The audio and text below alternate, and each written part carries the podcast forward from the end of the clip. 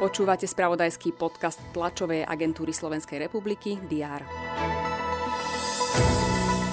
Na Slovensku má už oficiálne sídlo Európsky orgán práce ELA. V útorok otvoril svoje priestory v Bratislave.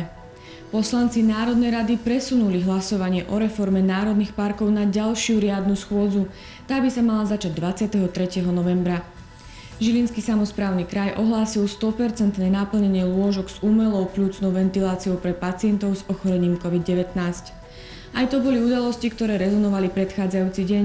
Je streda 10. novembra a pripravený je prehľad očakávaných udalostí na dnešný deň. Poslanci Národnej rady pokračujú v rokovaní. Vyčerpali už takmer všetky body programu 48. schôdze. Čaká ich ešte napríklad hlasovanie o potratovom zákone. Vláda by mala rozhodovať o úprave pandemických opatrení. Podmienky pre očkovaných a ľudí po prekonaní ochorenia COVID-19 by sa mohli aj v čiernych okresoch zmierniť. Navštevovať by mohli reštaurácie či ubytovacie zariadenia s podmienkou kontroly dodržiavania opatrení. Košický samozprávny kraj by mal informovať o výstavbe hokejovej haly.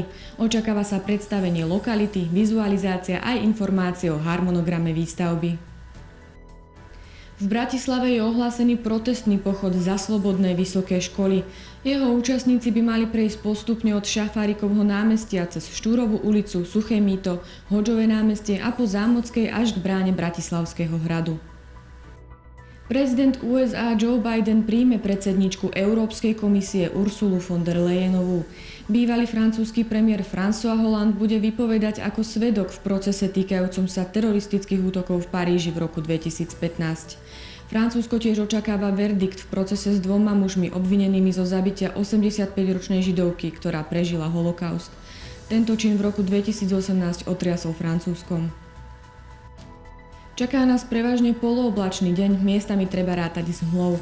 Teploty sa budú pohybovať od 7 do 12 stupňov Celzia. To bolo na dnes všetko. Aktuálne informácie prinesieme počas dňa v spravodajstve TASR a na portáli teraz.sk. Prajem pekný deň.